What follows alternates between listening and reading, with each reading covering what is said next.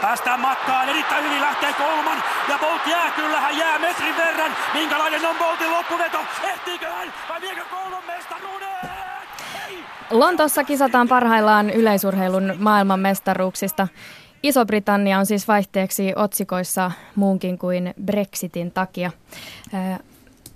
Onko näissä kisoissa nähtävissä mitään erityisen poliittista tai edes aavistuksen poliittista? Maailmanpolitiikan professori Teivo Teivainen. Venäläisurheilijoiden kännyköiden soittoäänissä on paljon maailmanpolitiikkaa näiltä venäläisiltä, jotka eivät saa esiintyä Venäjän lipun alla, on myös kielletty soittoäänet, jotka muistuttavat Venäjän kansallislaulua. Hmm. Tois, toisaalta tämä tota, niin, äh, tavallaan äh, ei oman lipun alla kilpaileminen ei äh, kyseisen maan edustajille ole aivan uusi asia, koska tota, niin, vaikka urheilijat on muuttuneet, niin 92 Barcelonan kisoissahan oli tällainen unified, uh, yhtenäinen joukkue, kun Neuvostoliitto oli, oli hajonnut, uh, niin, niin uh, kilpailtiin sitten siellä tota, niin, yhtenäisenä joukkona olympialipun alla.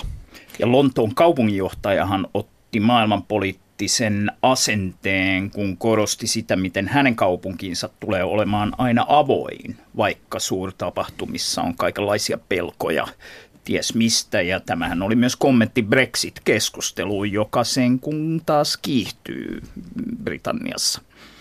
Näin, ja tästä Lontoa-aiheisesta alkuverryttelystä siis vastasivat tuttuun tapaan professori Teivo Teivainen ja ulkopoliittisen instituutin vanhempi tutkija Charlie Salonius Pasternak, mutta sitten Lontoosta vähän muualle.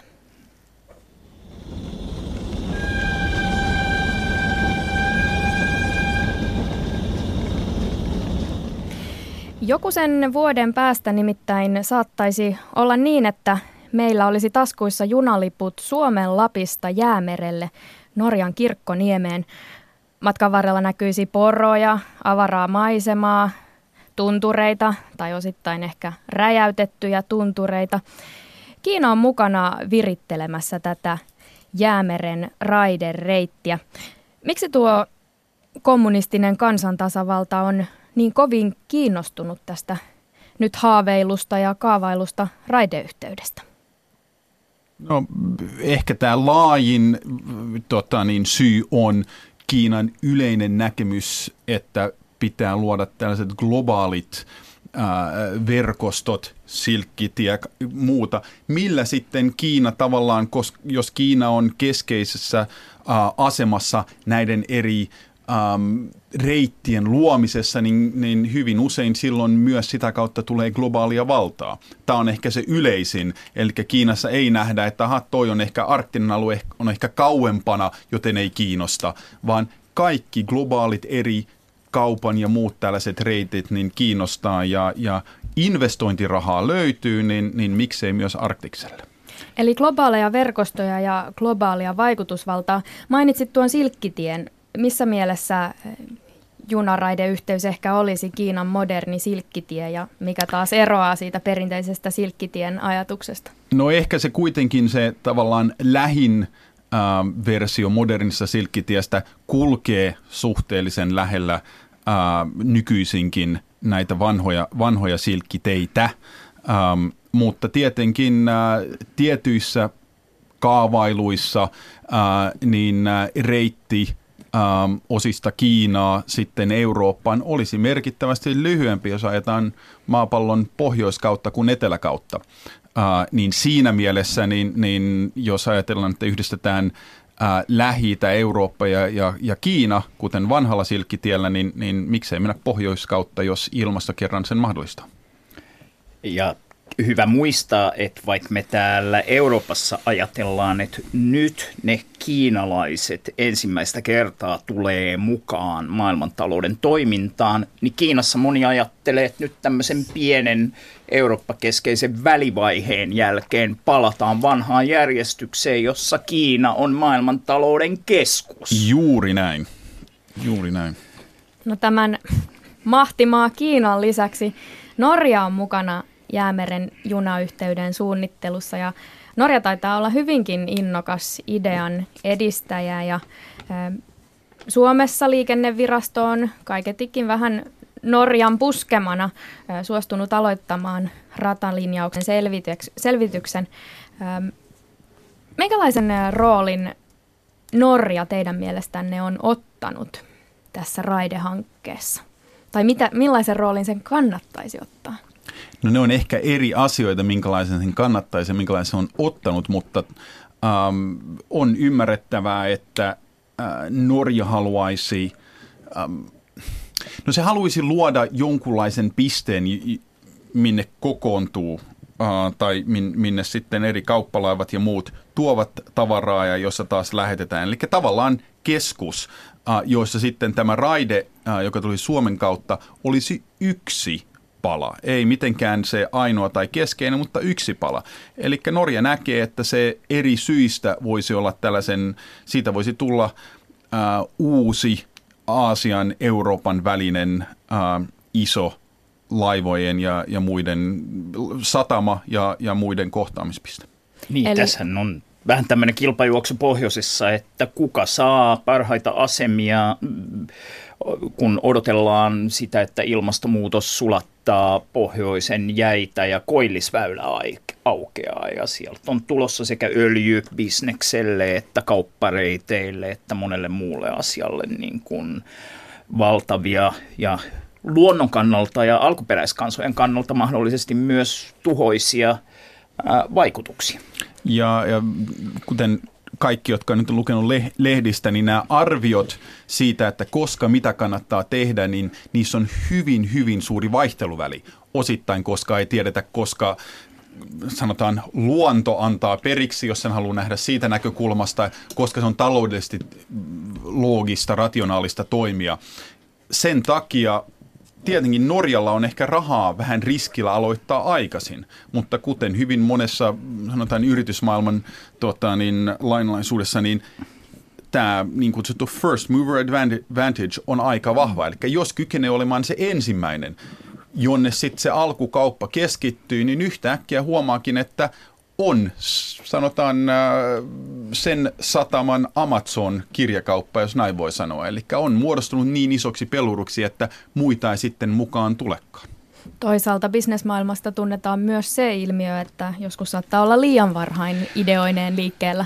Joo, kyllä, juuri, ju, siis ju, ju, ju, juuri, juuri näin. Äh, sitten ehkä se toinen tai kolmas onkin oppinut ensimmäisen virheistä tai ensimmäisellä loppuu rahat kesken, eli riskipeliä on, on tässä vaiheessa. Tosin äh, äh, näistä isoista aikaikkunoista, niin äh, ensimmäinen ilman jäänmurtaja-avustusta äh, tapahtuva äh, tällainen tankkeri siirto on alkanut tässä parisen viikkoa sitten, puolitoista viikkoa sitten.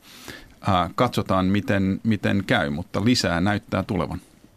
Olisiko se muuten nimenomaan tämä Norjan kirkkoniemi, josta nyt kaavaillaan sitä arktisen alueen solmukohtaa? No norjalaiset ainakin näkee sen näin, mutta kuvittelisin, että esimerkiksi venäläisellä olisi hieman eri näkemys tästä asiasta.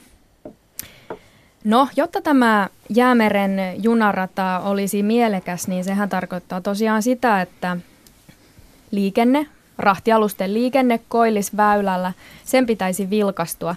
Eli tämä Koillisväylähän on huomattavasti lyhyempi reitti kuin tulla sitten sieltä etelämpää Suetsin kanavan kautta. Minkälaisia riskejä tähän reittiin näin kokonaisuudessaan liittyy? Venäjähän siellä on mukana – koillisväylään liittyen erityisesti? No toki siinä on näitä äh, kannat, niin kuin liiketaloudelliseen kannattavuuteen liittyviä laskelmia. Suomessahan siihen liittyy myös turvallisuuspoliittisia laskelmia. Jos Itämeri vaikka jossain konfliktitilanteessa suljetaan, niin olisiko hyvä olla huoltoreitti jäämerelle junarataa pitkin. Sitten liittyy tosiaan sen tyyppisiä kysymyksiä, että siinä mennään saamelaisalueiden läpi, poronhoitoalueiden läpi ja Euroopan unionin ainoa alkuperäiskansa on ilmaissut edustajiensa välityksellä. Just tänään puhuin saamelaiskäräjien varapuheenjohtajan kanssa ja aika kriittisiä äänenpainoja tästä. Itselleni tulee mieleen, että selittääkö tämän tyyppiset asiat vähän sitä, minkä takia Suomen valtio on kieltäytynyt vahvistamasta alkuperäiskansojen oikeutta, siis kansainvälisen työjärjestön ILO 169, vaikka Suomi kovaan ääneen puhuu maailmalla olevansa intiaania ja muiden sorrettujen ystävä ja alkuperäiskansojen suojelija, niin Suomessa kuitenkaan varsinaisiin toimenpiteisiin ei haluta ryhtyä. Olisiko siinä kenties syynä se, että jos tulee jotain kannattavia malminkuljetusratahankkeita, niin ei haluta antaa saamelaisille sellaista ääntä, joka saattaisi olla äh, hankaloittamassa tämmöisen hankkeen toteutumista. Toi vaatisi tällaisen... kyllä kyynistä näkemystä politiikan laidasta täällä Suomessa nykyisin, mutta voihan se olla näin. Joo, sanos muuta. Suosittelen kuuntelemaan Lapista tulevien kansanedustajien, jotka eivät yleensä edusta saamelaisääntä tota, näkemyksiä muun muassa asiasta.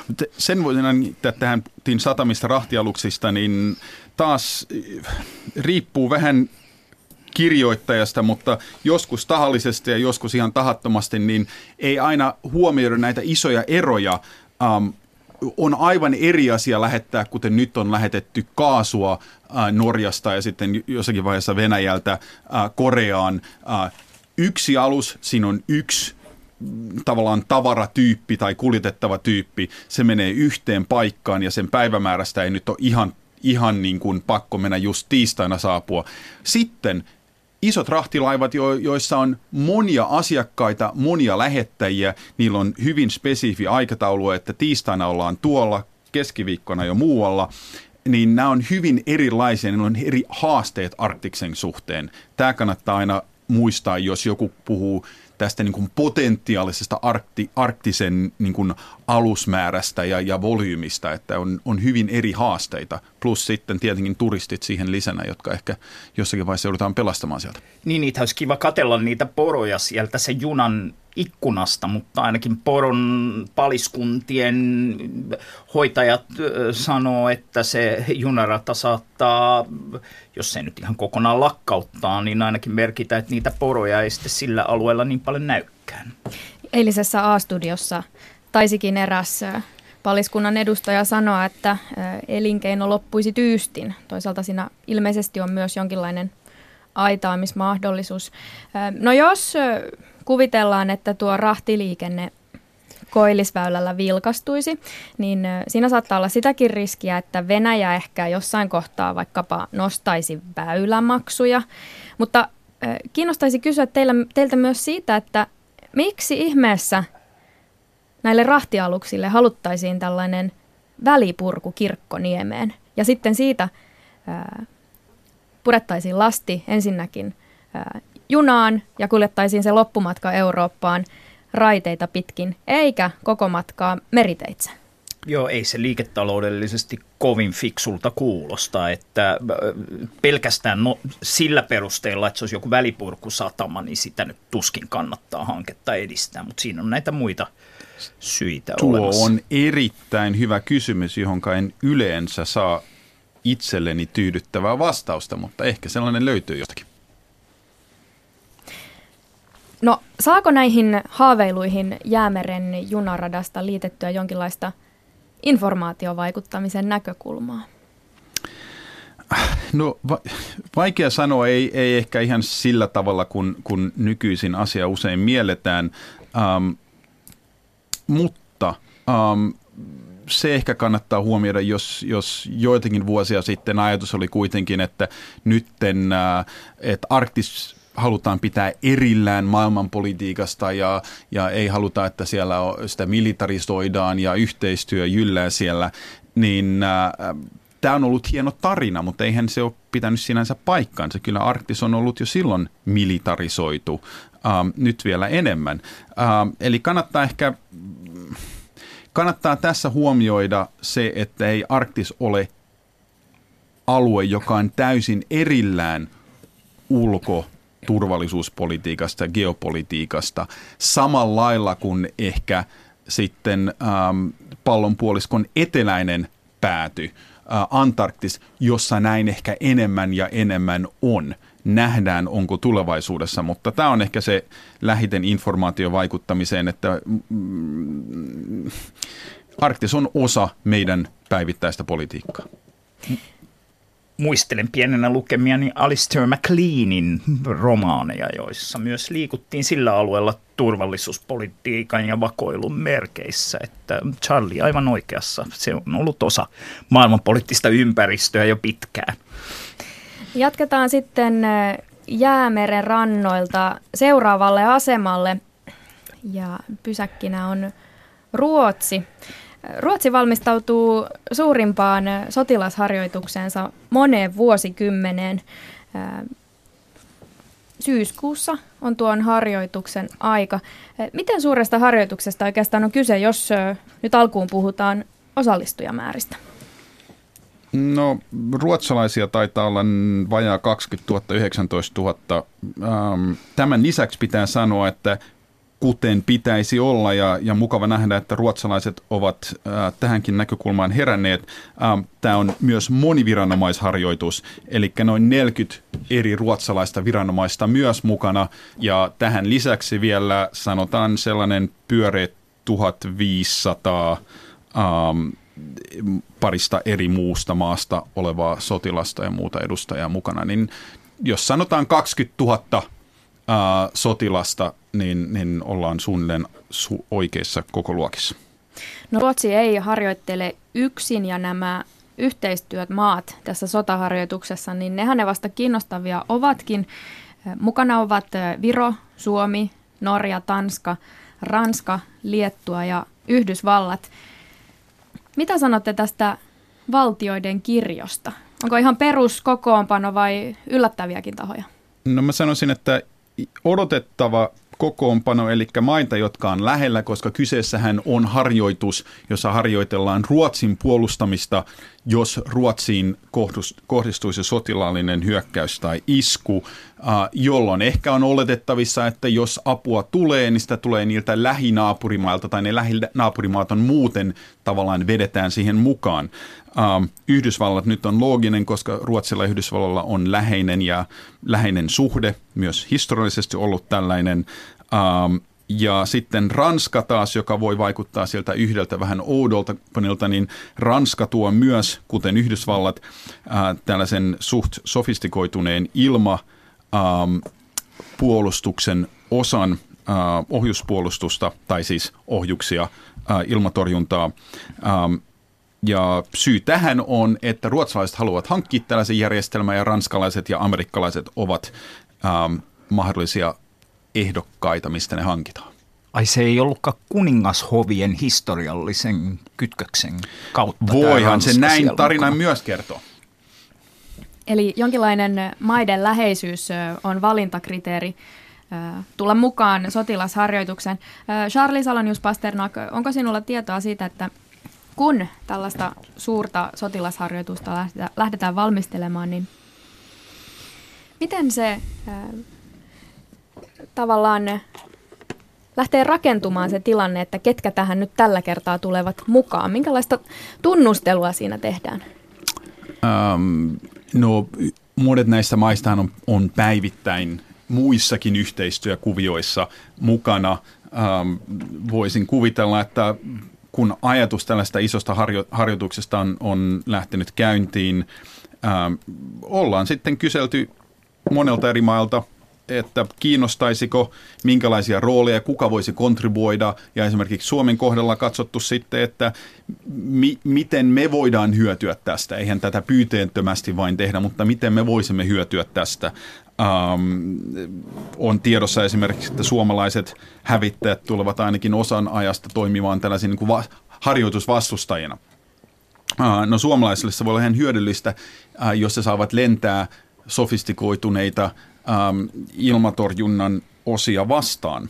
Eli jokainen maa varmaan haluaa jotain itselle irti, kun he sanovat, että voidaan osallistua ja tällaisilla joukoilla. Ja loppujen lopuksi sitten ruotsalaiset varmaan hyväksyvät, että kyllä tämä olisi hyödyllinen kontribuutio, ähm, niin, niin aika tavallaan pragmaattisesti kyllä lähdetään käyntiin. Sitten tietenkin symbolisia muita tavallaan ää, lisiä siihen voida, voidaan ottaa mukaan kyllä.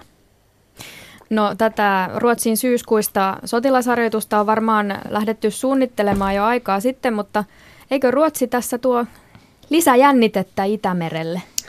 No sanotaan näin.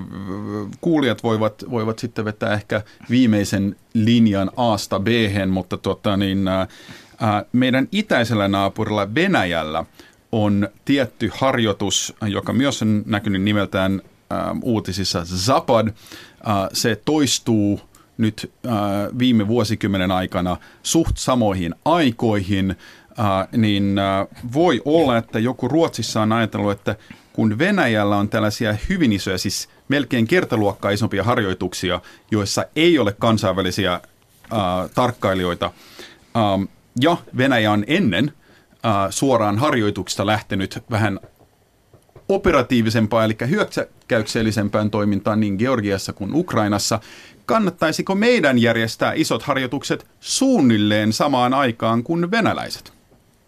Tämä voi olla yksi näkökulma tähän asiaan, mutta jos Ruotsi harjoittelee oman alueensa puolustusta, niin emme kyllä oikein näe, että miten se voisi Itämeren alueen vakautta siinä häiritä. Päinvastoin, jos Ruotsi on ollut nyt viime vuodet ehkä vähän tällainen Itämeren turvallisuuden tyhjiö, niin, niin nyt sitä tyhjiötä täytetään. Onneksi ruotsalaisten puolesta eikä muiden. Turvallisuuspoliittisessa keskustelussa on kiinnostavaa, että aika usein sanotaan, että joku taho reagoi sen toisen tahon toimintaan ja yleensä on aika ennustettavaa, miten nämä niin kuin reagointihuomiot tulee tässä. Niin kuin monet sanoo, että Venäjähän vaan reagoi lännen uhitteluun ja sitten taas länsi vain reagoi Venäjän uhitteluun. Se on vähän kuten Lähi-idässä, riippuu aina minkä vuoden kartta otetaan esille, niin aina löytyy toisesta, ei peilistä, niin se, se, se syypää tässä, mutta ää, palatakseen kysymykseen, omasta mielestä ei mitenkään voi sanoa, että kun Ruotsi harjoittelee oman maan puolustusta, että se ää, jotenkin negatiivisesti vaikuttaisi Itämeren turvallisuuspoliittiseen tilanteeseen tai vakauteen. Sitten vielä Ruotsin perään pieni maistiainen Ranskasta. Samaan aikaan kun täällä Suomessa milloin mitäkin valtioomisteista yhtiötä ollaan myymässä pois, niin Ranskassa presidentti Macron on luvannut kansallistaa maan suurimman laivan varustamon. Mistä nyt tällainen aloite? No yksi tausta kai lienee siinä, että Ranskassa on laitettu aika paljon julkistakin rahaa tämän mm, telakka-alueen juttuihin, mistä nyt on kyse, ja ö, sitten on olemassa huoli siitä, että jos tulee italialaiset esimerkiksi ja ostaa sen, niin meneekö tämä niin kuin panostus ikään kuin hukkaan. Toisaalta jos Macronin vähän hiipuva näyttävän alkuvaiheen jälkeen, pienet kompastelut kansansuosiossa ja muussa, mutta siellä on monesta, monesta asiasta kiinni. Juttelin juuri sinne satamakaupunkiin ähm, ja kyselin vähän, miten tämä vaikuttaa, niin sitä siellä valitettiin, että siellä on todella huono yöelämä ja ei jostain syystä uskota, että vaikka italialaiset omistajat tulisivat, ne onnistuisi parantamaan tämän satamakaupungin yöelämää. Siinä on monia ulottuvuuksia. Oliko niin, että Italia ja Ranska olivat tosiaan jonkinlaista diiliä tässä solmimassa, mutta se ei sitten tainnut Macronille kelvata? Joo, jotain. Mä en kaikkia yksityiskohtia niistä neuvotteluista tunne, mutta Macron tosiaan otti tässä tämmöisen kansallismielisemmän asennon ja monethan näkee siinä vähän henkäyksiä semmoisesta protektionistisesta suojeluvaltiosta ja se on ihan kiinnostavaa tämmöisen yleisemmän talouspoliittisen keskustelun ja valtion talouspoliittisen roolin kannalta.